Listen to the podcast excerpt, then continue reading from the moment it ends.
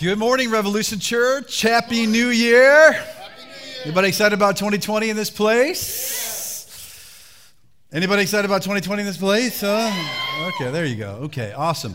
We always love starting out our new year with prayer. And this why this this month and this week we're actually titling this series Prayer it's easier than you think. Our goal over the next 3 weeks is to talk about prayer and get rid of some of the some of the stigma against it and and help us to understand that prayer is easier than we think and prayer really simple. We've complicated it through the ages. I know i have and i'll share some of my experiences with you today. But um, hopefully you hear our heart over the next three weeks particularly about prayer. It is actually easier than you think. Okay um, we also are kicking off our 21 days of prayer today. We started our first session this morning, and we always believe uh, that it's God put it in our heart years ago to start the first uh, 21 days off of every new year with prayer because we really believe that all of us need a reset at the beginning of a new year. How many of you could use a little reset right now? Coming out of the holidays, getting a little bit of normal back into your life. Come on, trying to get rid of some of the five pounds or so that you picked on with some of the cheesecake. Help me out, somebody. Come on.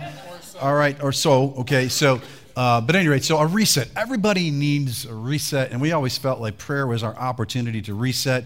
And we're not also going to call it prayer, we're calling it prayer and fasting. It's a word that's lost in our society today, but I really believe God is bringing fasting back into the church. He's bringing fasting back into the church, I believe, because we're getting a proper understanding of what fasting is. As soon as I heard the word fasting, I had a negative connotation about it, and it made me want to go the other way because I like food. How many like food in this place? You could tell I like food. Come on, right? And so, so, so you hear the word fasting and you connect that with food, and so I want to tell you something. Fasting is not refraining from food. Here's the, here, here I have to say. If you refrain from food and you don't spend time with God, you're starving yourself. That's not fasting, okay? Fasting is saying, I'm going to give up an activity, and in replacement of this activity, I'm going to spend additional time with God because I want to reset. I want to hear His voice. I know He's the author and the finisher of the universe and my faith, and He has all the answers I need. How many of you know what I'm talking about, right? And so when we say we're going to fast, what we're saying is we're going to set aside time, additional time to spend time with God. So the, the most common thing that people fast is food. And so they might fast a meal. So my encouragement to you is if you fast a meal, okay, then Spend extra time reading the Bible or spend some time worshiping God to some worship music. Spend extra time with God. That's what fasting is. Now, why is that so important? Does fasting move God? No. Fasting moves you. It puts your flesh down, it puts your appetites down, it puts, it puts the, your desires down. It says, I am not going to allow this bag of chocolate chip cookies to control me anymore. Okay, I'm not going to allow Doritos to control me anymore. What is controlling you? All right? What is it? Come on, help me out. What? What? What? Brownies? Cold Stone? Social media. So forget the social media. We all know. I was going to get to social media eventually, but I'm stuck on food right now. Come on. Pizza. Don't tell me you're going to fast pizza. Say, here's an idea of pizza. Here's an idea of pizza. Say you're going to fast pepperoni pizza, but you'll eat pizza. Come on. All right, no. So, so what fasting puts our us says we say to God, Lord, I am not going to participate in this activity. Maybe it's a meal, maybe it's social media, like somebody said, because in, in replacement of this time, I'm going to spend time with God instead. That's what this is about. And I'm encouraging you over the next 21 days. I believe there's going to come some amazing breakthrough in this place.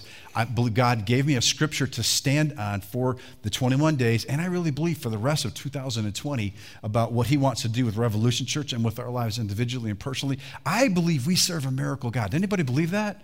Anybody still believe that God does miracles in this place, right? I believe we serve a miracle God, and I believe God wants to show up and do some cool things in our lives in 2020. And so, what I want to encourage you again, um, Somebody told me today that they're, they're going to be fasting meat for 21 days. That's great.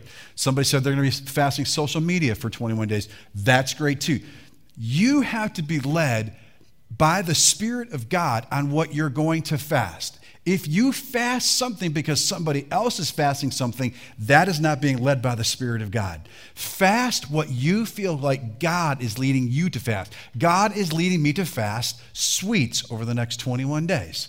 I love sweets. My wife has the biggest sweet tooth in the world. I have no idea how she eats all that half a brownie batter thing that she does, and she's still as skinny as she is. She's got this metabolism from heaven that we all need. Come on. All right, so so yeah, amen, amen. Hey, by the way, let me just say what amen means. Amen means be it done unto me. You want a skinny body? Amen. You want to hear from God? Amen. Want some financial breakthrough in 2020? Amen. Want some healing from that stubborn thing that's been bothering you? Amen. Right? Amen means be it done unto me, right? So, just a little nugget right here. If I say something that kind of stirs you to say, Amen. say it. Amen. All right? I'm Italian. I like responses. Come on, you know what I'm saying. All right.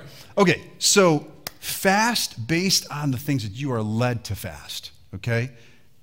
Go home, talk about it, think it over, pray about it. For me, I won't be I'll be fasting some meals, but I won't be fasting many. I'll be fasting my meals as the Lord leads me. Let's say let's say you're led to fast a lunch one day. You just feel like the Lord wants me to fast this lunch today and you're at work. Go into the car. Throw some worship music on.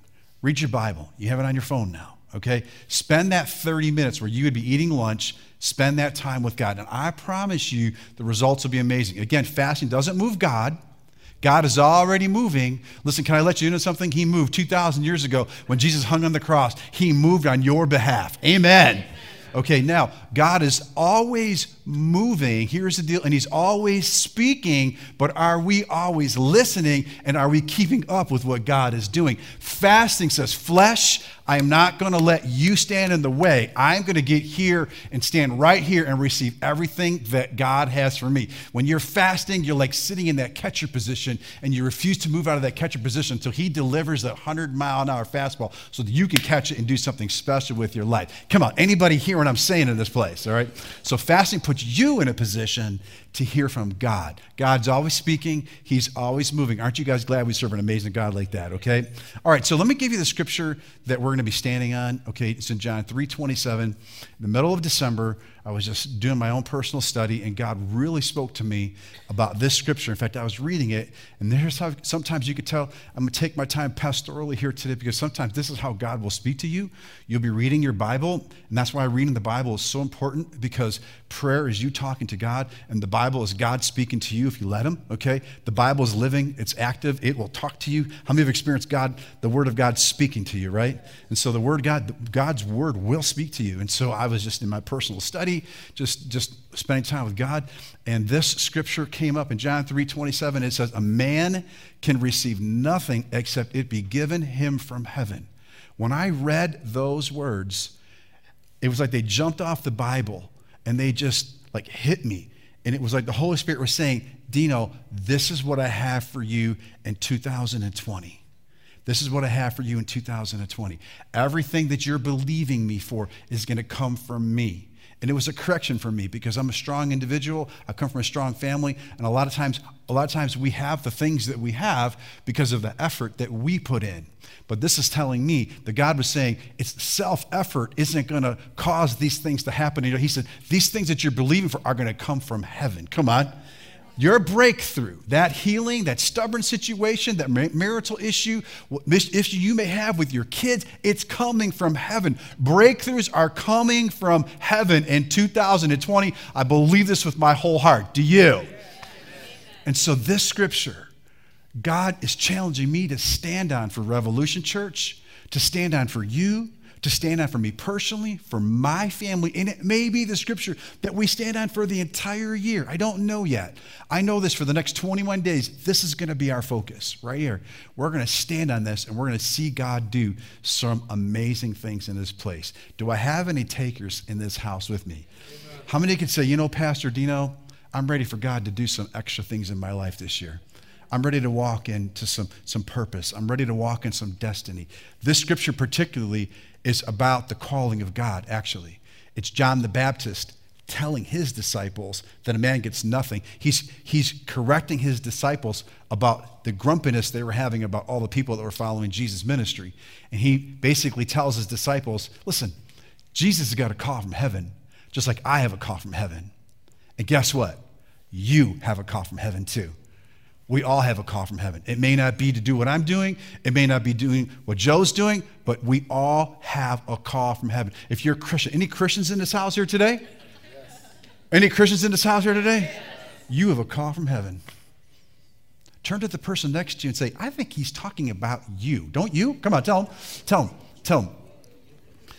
That was really, really weak. Okay, now turn to the person on the other side. and Tell him, I think he's talking about you. All right, come on, tell him. All right. Okay. All right. So let's pray, and we're going to get into this message and um, the starting point for prayer. And I hope you hear our heart, pastoral, today about the place that God wants to take us. And over the next three weeks, we're going to be talking about our Father, we're going to be talking about our authority, and we're going to be talking about our forgiveness.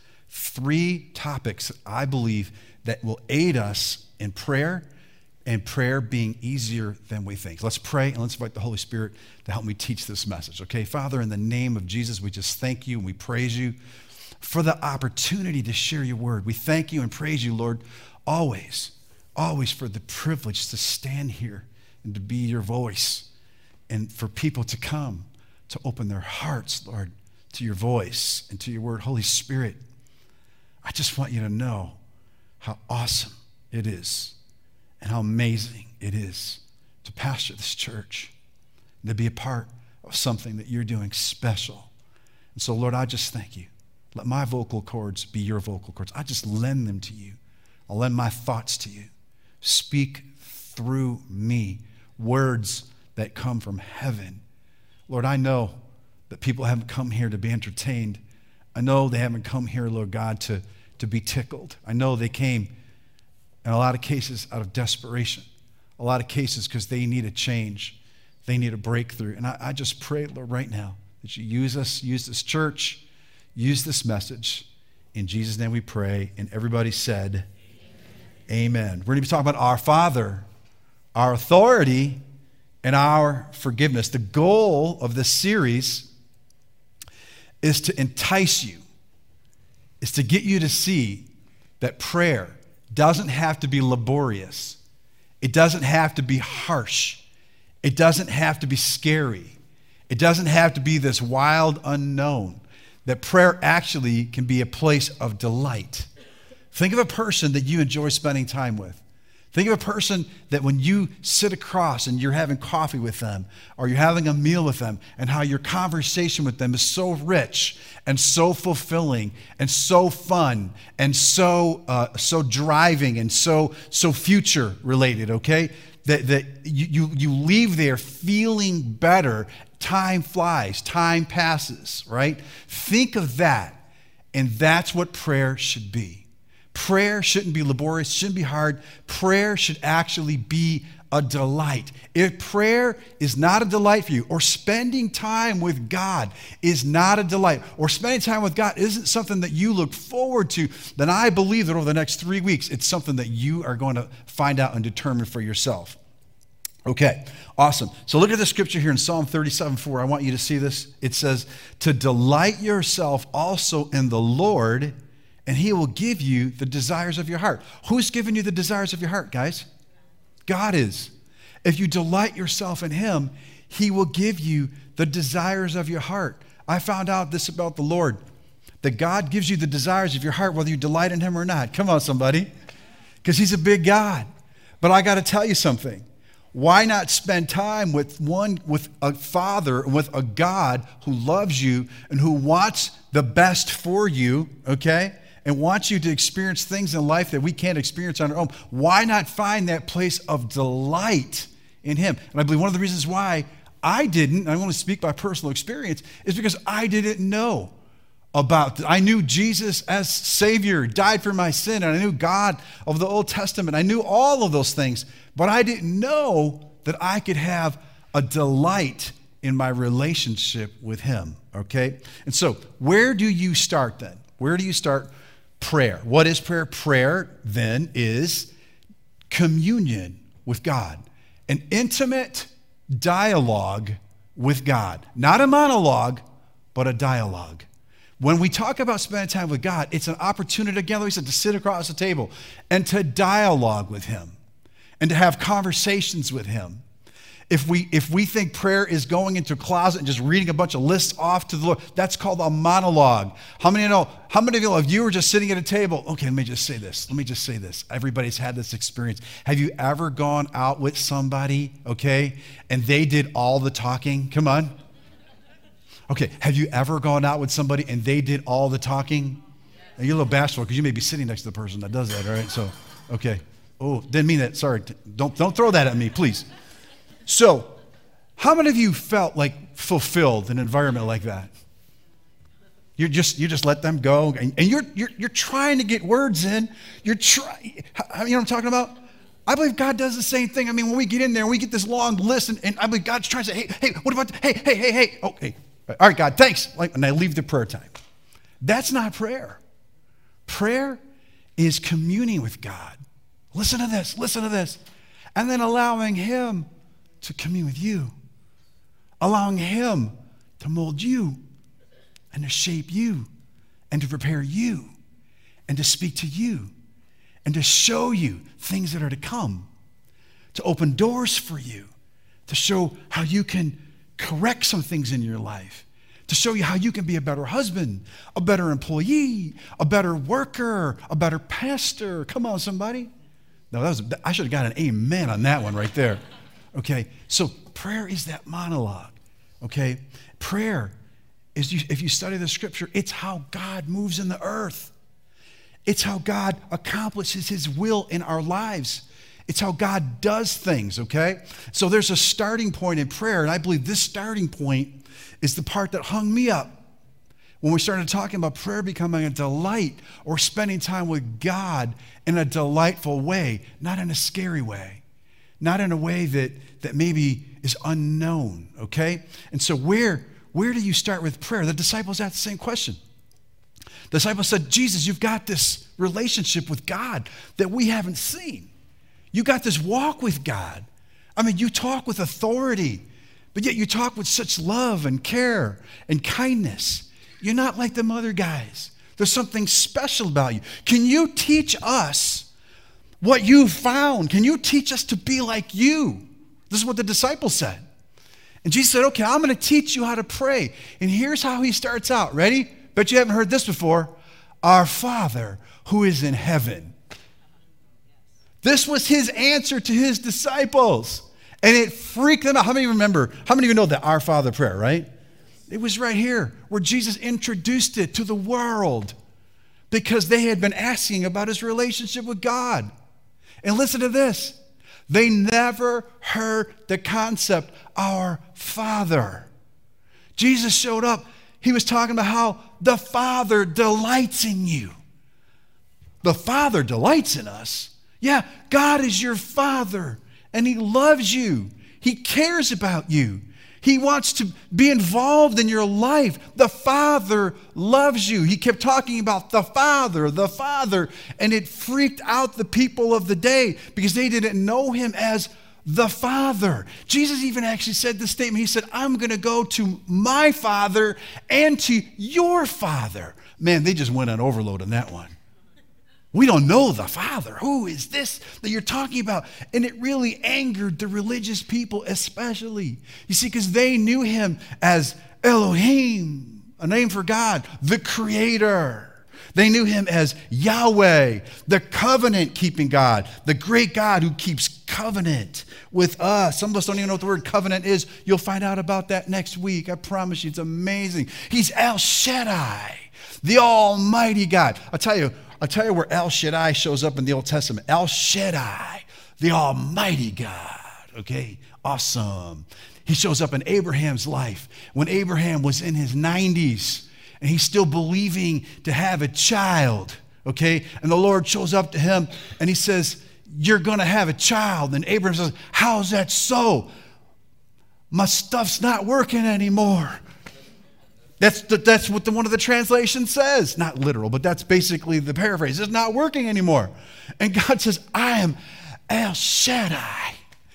And listen, it's a fitting name for Abraham when in his 90s and everything starts working. You'd say the same thing El Shaddai. Come on.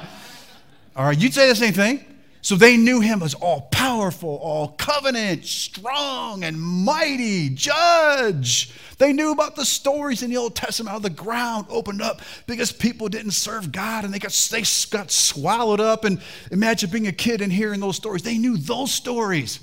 And here's Jesus. He shows up and says, I'm going to my Father and to your Father. Isn't that amazing? Imagine, imagine this. Imagine this. Okay. And the leaders, let me say this too before. I want to show you a picture real quick. The leaders of that day displayed the displayed God differently than Jesus displayed. I, I believe this. Okay, all right. They put it up too soon. It's all right. Don't don't get lost in this. This is a really spooky looking guy right over here. Okay. Now this is, and I don't mean that disrespectfully. Okay, because this is a an Orthodox priest. Okay this is what they would have worn in the time of Jesus. And, and Orthodox uh, uh, Jews still do this, and so we have to respect that. That's where they are. So we're not here to make fun of that. I just want you to know that, okay? But what I want you to do is I want you to picture this. I want you to picture Jesus standing in front of you,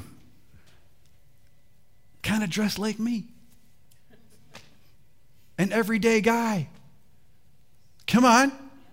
He's saying, and, and, thousands of people are, keep it up, keep the, keep the picture up. Thousands of people are flocking to him, and he's talking about the Father.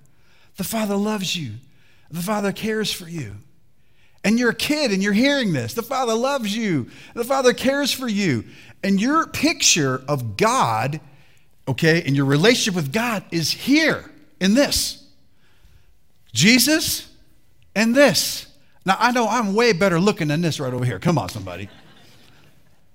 All right, here, I want to take my time over here because this, this, there's, there's a couple things on here, and I want you to imagine being alive 2,000 years ago, and this is what you saw, okay? You were living in this environment where Jesus shows up, he's talking about the Father, and you see men who supposedly represent God, Elohim, El Shaddai, the judge, all of that, dressed like this. All right, so on his head, it's called a phylactery. And on his arm, on his bicep, is a phylactery. You see the leather straps. And so these priests would walk around the community with scriptures in their hands, and in, these, these square boxes actually had scriptures of the Torah written in them.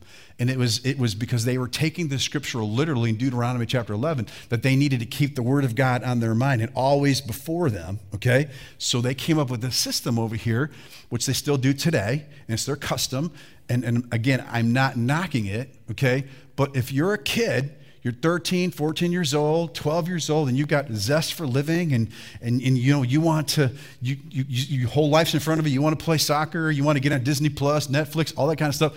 And you see a guy like this walking around, you're just like, and then you hear a guy like Jesus show up saying, The Father.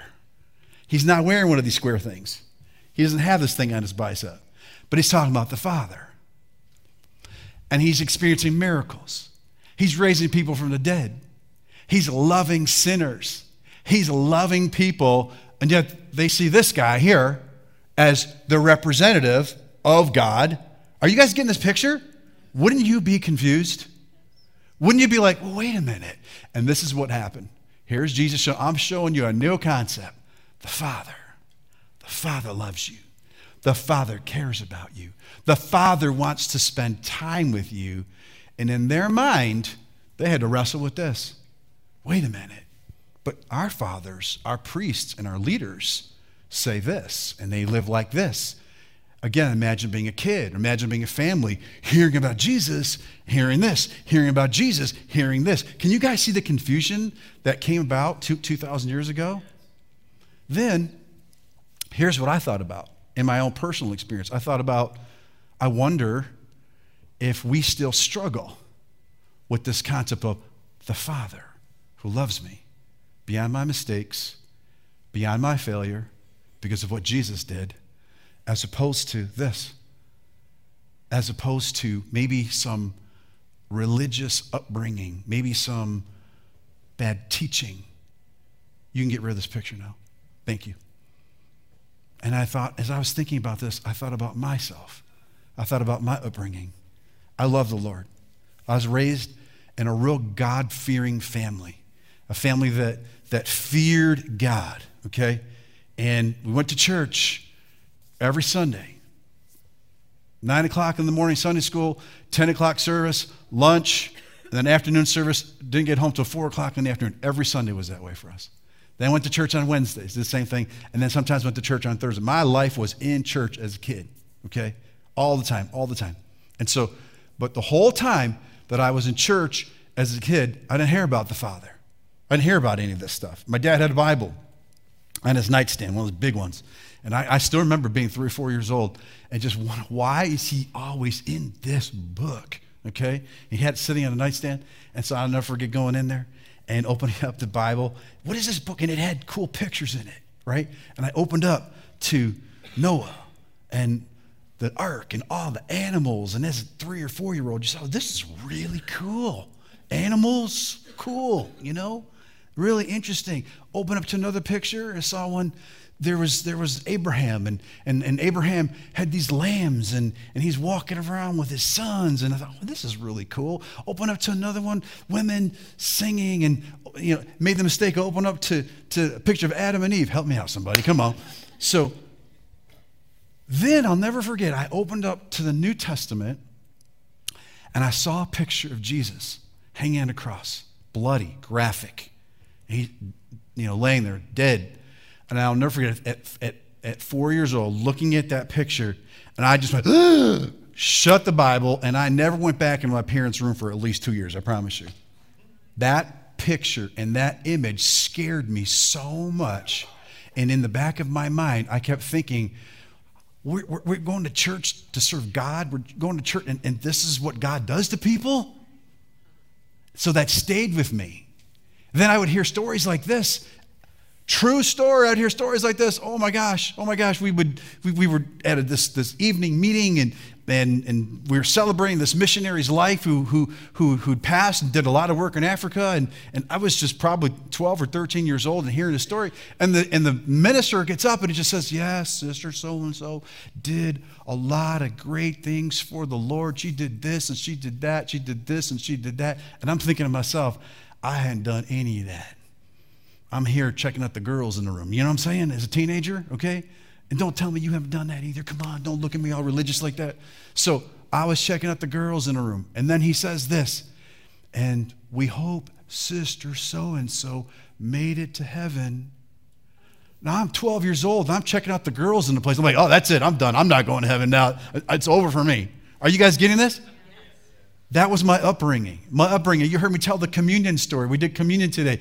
When that communion element passed when I was a kid, and my uncle, my uncle was on the usher team and he was passing it, and I went to reach for it because I was hungry. Come on. And he and he just said,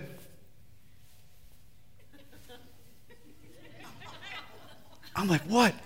And my brother, no, you can't take that. If you take that because you're not baptized, you're going to die right here on the spot. I went, radioactive, stay away from me. Okay, this is what I was raised in. Okay, now I hear, I come out of all this, I receive Christ, I get born again, okay, as a late teenager, and I start to hear these messages that God loves you. God loves you. Put that picture back up again. God loves you. God loves you. But my mind is wrestling with this. Am I talking to anybody here today?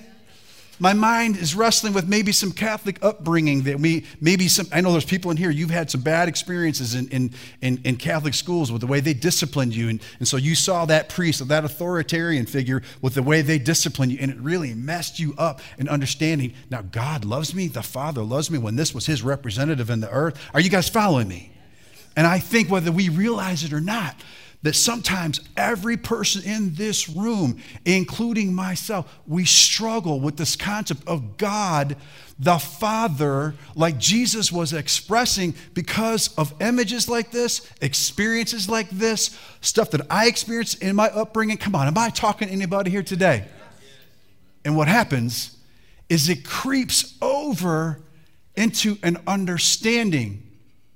And suddenly, prayer or spending time with God becomes hard because in the back of our mind we have this image in our mind. Come on, are you with me? Maybe, maybe God is trying to change that here today. Maybe He's trying to help us to see something a little bit different. Oh, come on. Is anybody hearing what I'm saying here today? Prayer is easier than you think. And it starts with understanding who the Father is. Here's the question I have for you Who is He to you? Who is the Father to you? Let's take a look at a couple of scriptures here, some solutions, some things that help me that I think will help you as well, all right? I got to tell you, you know, one of the reasons why I, I really work at staying calm because the upbringing that I was raised in, that culture, that religious culture practiced scream praying. Anybody, anybody ever heard that term before, scream praying?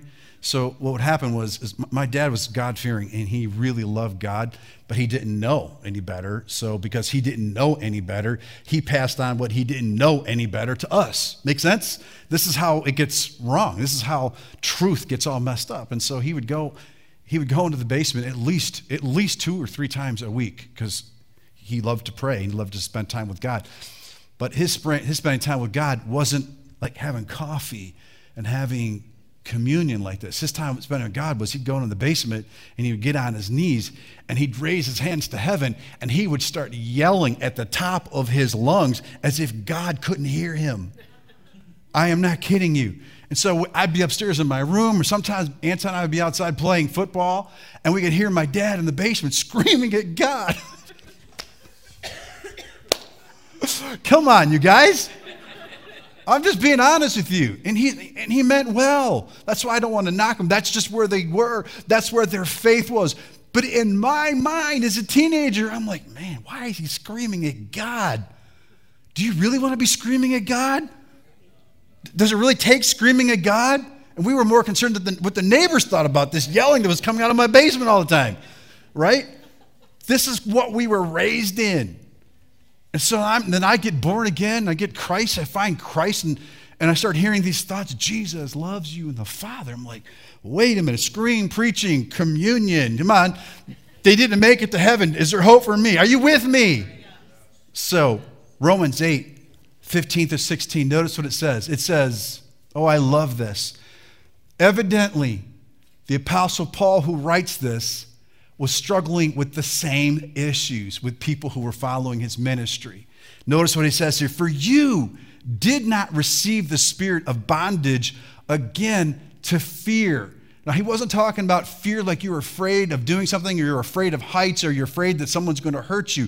The fear that he's talking about here is, is, is, the bondage that goes back to the Old Testament law. That's what he's referring to. He was saying, You did not receive the spirit of, of bondage again to the Old Testament law. Here is one of the reasons why they were always so fearful. Because, put that image back up again. Can you just put that image up? Because this guy represented a doctrine that said if you have sin in your life and it is not dealt with, the God that we serve will visit your generations on three and four generations in front of you. So it created this fear, right? So they're hearing God is loving, they're hearing He's the Father, but they're wrestling with this image, okay? Because they're thinking, but I understand you're saying he's the loving father, but at what point am I going to get visited because of something that somebody did 40, 50, 60 years ago? Are you with me? So it created this fear. You didn't receive the spirit of bondage again to fear. But notice what they received. You received the spirit of adoption to I, who we cry, Abba, Father. The Spirit bears witness with our spirit that we are children of God. Here's what it means you have received the spirit of adoption. He was speaking to Romans. Romans understood this word adoption. And Paul had to use this word to straighten out this thinking. Because in the Roman culture, when, you, when, when a Roman adopted somebody, they had to pay a lot of money for the adoption, they had to go through this elaborate ceremony for the adoption. But when it was all done, that child that they adopted became their child as much as their blood child was. That child got to participate in all the benefits, all of the goodies as the same blood children. Are you with me? When Jesus died on the cross, He paid for your adoption, somebody. He paid for all of the goodies. We have the benefits as heirs with God now. Listen, listen. This is telling us, this is telling us, and Paul was trying to say to them, Does God love Jesus? Answer. Then God has to love me because if he loves me any less than he loves Jesus, he wouldn't be just. God loves you as much as he loves Jesus. Isn't that awesome? Tell me that's not a game changer. Oh my goodness. You've received the spirit of adoption to whereby we cry, Abba, Father. The Word of God has things in it for a reason. The Holy Spirit leaves things in the Bible for a reason, for us to catch and to understand. It wasn't a mistake to leave the word Abba in here. Okay? This word Abba is amazing. I told you about Elohim, the covenant keeping God, El Shaddai, the Almighty God, the judge. And the, I told you about all that. But the greatest name to be revealed was right here in this scripture, right here. This word Abba means daddy. Come on, somebody. Somebody say daddy.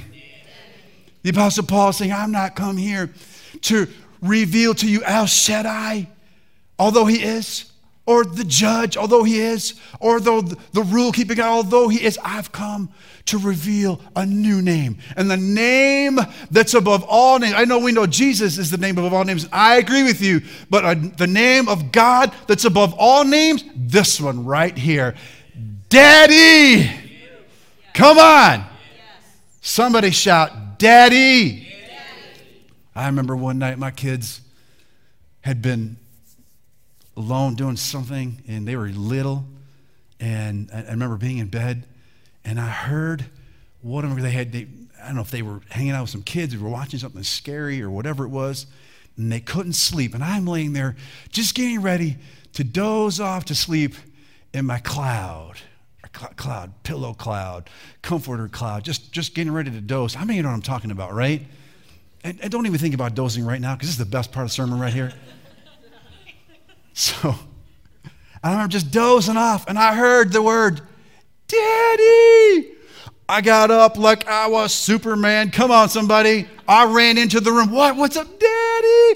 Daddy? And just talking about the, the, the, the fear and the stuff that she had. And I went there to her side, prayed with her, comforted her, didn't leave until she was settled and she was all taken care of, okay? Now, something, I got to tell you something.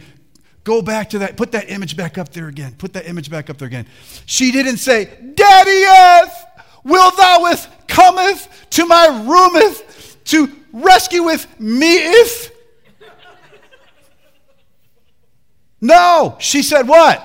Daddy. She said what? Daddy. Folks, when you say daddy, he comes. I'm telling you, this is what he came to reveal. Now get rid of that image, and I hope I never put it back up again. Okay. And again, again, that's where their faith is. And God bless them. Okay? God bless them. Okay? And so that's why I want to be careful with how I say that. I don't want to knock anybody. That's where their faith is. But I believe the Word of God came to give us something better. We serve Daddy. Daddy. When we talk about prayer being easier than it is, it's because we don't understand this concept of daddy. Daddy wants to spend time with you. Daddy wants to be with you. If you get that today and you straighten out this image, even if you did not have a good relationship with your earthly dad, because psychologists tell us that if you didn't have a good relationship with your earthly dad, it will affect how you see your heavenly dad, okay? They do say this, but listen, the remedy for all of that is being an environment right here, hearing scriptures like this, being around a community of people like this, understand, listen, I know you may have had a bad daddy, or I know that maybe like me, you've been raised in a religious environment that messed you up, but the scripture tells me he is daddy, and I'm gonna go for daddy. Anybody wanna go for daddy in this place in here? All right, so I'm gonna give you three statements here, and then I'm gonna shut this down. Anybody getting anything out of this here today? Listen, here's the first statement I want and I'm not going to read the scriptures. I'll give them to you but for the sake of time. Here's the first statement You are always on daddy's mind. Any Christians in this place? You are always on daddy's mind, whether you realize it or not. That's why I took my time about the religious upbringing. I took my time, I'm taking my time here. Maybe you didn't have a good relationship with your natural dad. Listen, the Word of God tells us that you are always on his mind. We have to read the scripture, Matthew, Matthew 6, 25 through 27. Let's just read this. Therefore, I tell you, do not worry about your life, what you will eat or drink, or about your body, what you will wear. Is not life more than food, and body more than clothes? Look at the birds of the air. They don't sow or reap, or they store away in barns, and yet your heavenly Father feeds them, and you do not, and are you not much more valuable than these? Isn't this awesome? Listen, listen. When my kids are struggling with something, I struggle. I love my kids. If you're a parent in this room, you know what I'm talking about. When you see your kid getting ready to make a bad decision, I struggle like I'm getting ready to make a bad decision. When I see my kid going through a distressful situation, I'm going through the distress. Are you with me? When I saw my kid getting bullied at school, it was like I was getting bullied at school. When I saw my kid, you know, struggling in school and struggling to learn, the youngest had a struggle early on because we, we kind of pushed her and she had a struggle and we really helped her and she's soaring right now in an amazing way. One day I'll tell you how we did that. But when she was struggling, I was struggling. She came home crying, saying, Dad, I feel like I'm dumb. I felt like I was dumb. Are you with me? I, I got on my knees and I said, We're going to work on this together. You know how we worked on it? Here's how we worked on it every night. I got on my knees and I leaned over her and I said, We're going to pray together. And you're going to say, You're going to declare this over. You're going to say, I'm smart. Daddy, I don't feel smart. Say, I'm smart. Come on, we're going to say this together. I'm smart. She said, she's with tears, I'm smart. And we, night after night after night, we did this. And she got to the place where she's like, Dad, I'm smart. I'm so smart. Yeah, that's it, Drea. That's it, baby girl. That's it. I'm going to tell you something. We got a report from her teacher. It was like 30 or 40 days later. She said, I don't know what you're doing with your daughter, but she has gone from last to first in our class. Are you with me? Here's the deal. Here's the, come on, clap, you guys. Come on. This is good stuff right here, but here's the deal I want you to get more than anything. When she was going through it, I was going through it. As a parent, you know exactly what I'm talking about. When you're going through something, or when your kid's going through something, you go through it. What in the world makes us think that our Heavenly Father is any different? I'm telling you, when you're going through that marital distress, He's going through it. When you're going through how to figure out how to pay your bills, He's going through it. Are you hearing me today? Daddy, He's inviting you. He wants you to know you're always on His mind. It's not an accident that you're here, that you dawned the doorways of Revolution Church, maybe to hear a revolutionary concept that you are always on Dad's mind. How about this one? Don't be afraid to ask dad. Don't be afraid to ask dad. Don't be afraid to sit across the table and to dialogue with him. Don't be afraid to ask dad for stuff. Don't be afraid to say, Dad, I don't know how to fix my marriage. Dad, I don't know how to help some of my best friends get healed in their relationship. I don't know. I don't know, Lord how to help my daughter make the right decision about what college she's going to go to. I don't know. I don't know how to relate to my spouse on this issue that we seem to have an impasse on.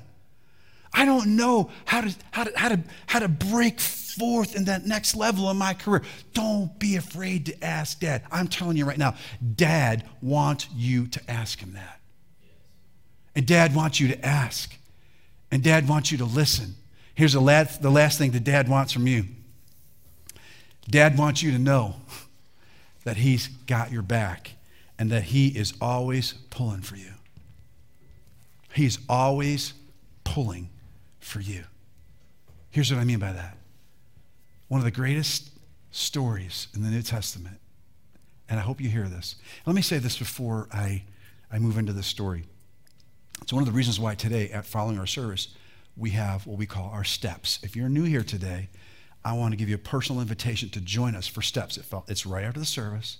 Lunch is included. Childcare is included if you have kids. We'll spend 45 minutes together together today. It's called Step One. It's for anybody that's new to Revolution Church. We get a chance to spend time with you. I get a chance to go through a little bit more of the stuff that we're talking about here today and introduce you to Revolution Church and possibly you introduce yourself to us. We would love to have you. Because in steps, we talk a little bit more about some of these concepts, okay? But dad, dad's here. Dad loves you. Dad wants you to ask him. You're always on dad's mind. And you have to know today, before you leave, that dad is really for you. He's posturing towards you. He is. One of the greatest stories we have in the New Testament is the story of the prodigal son. We, we, hang, we hang out a little bit more on the son part and what he did, how he squandered the wealth, and how he you know, riotous living, rebellious living, how he lived in a den of iniquity, you know, and all that stuff. We heard all the stories. Okay. But we, we lose sight of the Father and the Father's desire. See, while the Son, like us, like me,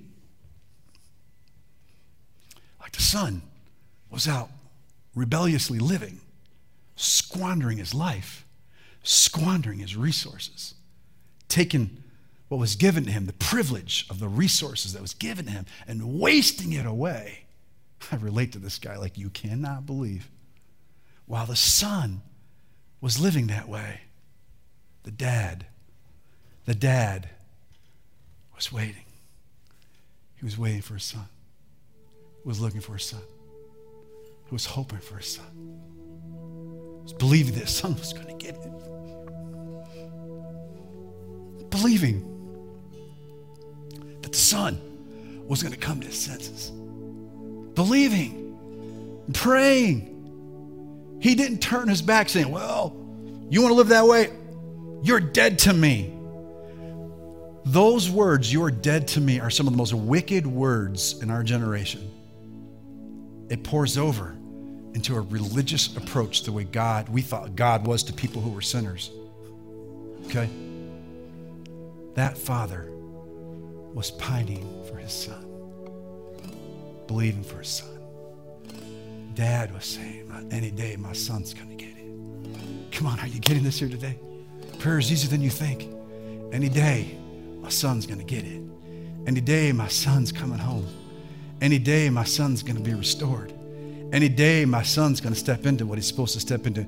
Any day, any day. And we know this from the story that the son put together this speech after he had come to his senses, after he had come to the end of himself, and he went back under wrong pretenses. It wasn't holy pretenses. It wasn't like he was so repentant and, and so, oh, you know, now he's, he's actually just going to, you know, turn and, and follow a different. It wasn't any of that. His pretenses were false. He was hungry and he was living in squalor. He went back to a father who was waiting on him in false pretenses. Come on, you got to hear this. And the father didn't say to him when he saw him, Oh, I don't think your pretenses are right. I don't think that you've repented enough. I don't think that you've got all that out of your life enough. I don't think so. Uh uh-uh. uh The father saw him and went running to him. Come on, somebody And before the man, before the son could utter one word of his speech, one word of his confession, the father threw his arms around him and said, That which is lost is now found, and threw a party for him. Dad is throwing a party for you. Dad's pining for you. When I say prayer is easier than we think, if you understand this, that daddy, you are always on dad's mind, that dad wants you to ask, that dad is pulling for you, when you understand this, you'll get up in the morning to spend time with dad. You'll pull away from a meal to spend time with dad. You might come to steps to find out more about dad. Oh, did you see how I just got that in there? That was really good, wasn't it? You may not be here. You may, or you probably are not here by accident because dad loves you. So when Jesus said, Our Father, I go to my Father and your Father. The Father loves you.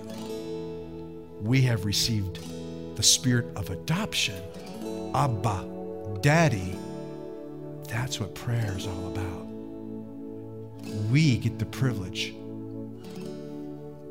of hanging out with Dad, letting Dad mold us, letting Dad shape us, letting Dad talk to us, letting Dad watch over us, watch over our children, watch over our finances, watch over our health. Are you getting this? It's Dad who's watching over us. You know, my kids are born.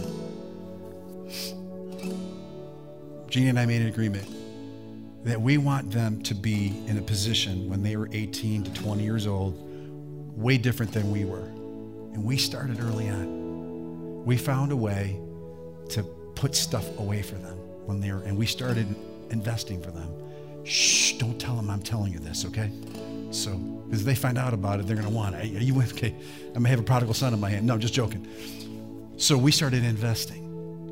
And, and every year when we do that, we just, we know we're putting into their future. We're putting into their future. And I just sat there and I said, if I am an earthly dad desiring to do this for my children, how much more so my heavenly dad desired to, to do that for us? Are you guys getting this today?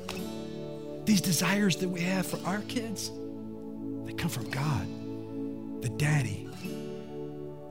With every head bowed and every eye closed in this place, please. If you're here today and you don't know this dad, you don't know this dad, you don't know the daddy that Jesus was talking about. I want to invite you into that relationship with dad today. Maybe you've heard about Jesus religiously like I did, and how it took some time for me to come out of all that upbringing into understanding this concept of daddy. Maybe that's you here today. You say, you know, I don't know Jesus that way, Pastor Dino, but I'd like to. Or maybe you're here today and you're saying, you know, I'm far from dad. I'm far from dad. And it's time for me to come home to dad. It's time for me to get reconnected to my daddy. Oh, it's not that he's ever left you because the Bible says he never leaves us or forsakes us. It's very clear. It's very clear that nothing can separate us from the love of God. It's very clear. But we separate ourselves from God. We make decisions away from God. He's always there with us, never leaves us or forsakes us. But today, maybe you're saying, I'm going to take a step back towards Dad. And I just believe something very special is in this room right now. And with every head bowed and every eye closed. And I know a lot of people are afraid to do this, but I just feel like God wants to do something special at Revolution Church and reveal an intimacy with the dad, with the father, that maybe we've never had before. So if you're here today for any one of those two invitations, say, I don't know Jesus like this, Pastor Dino, and I'm away from dad. Without anyone looking around, this is just me. It's just you and me now. I want to come in agreement with you. Slip up your hand nice and high so I can see that you, I want to just agree with you. You said, That's me. I don't know this daddy like this, and I got to come home to daddy. I got to come home. I got to I got to invite Jesus into my heart. Thank you. I see that hand. Yes. Yes, come on. Holy Spirit is doing such an amazing work in this room. All right. Would you pray this prayer with me out loud? Our, our desire is never to embarrass anyone. Pray this prayer with me. Say, Heavenly Father, Daddy, I come before you today. I ask that your son Jesus, who died on the cross for my sin, who you raised from the dead to pay for my sin, would come into my life. I receive him as my Savior now. Change me. Help me walk in this new life. In Jesus' name, amen.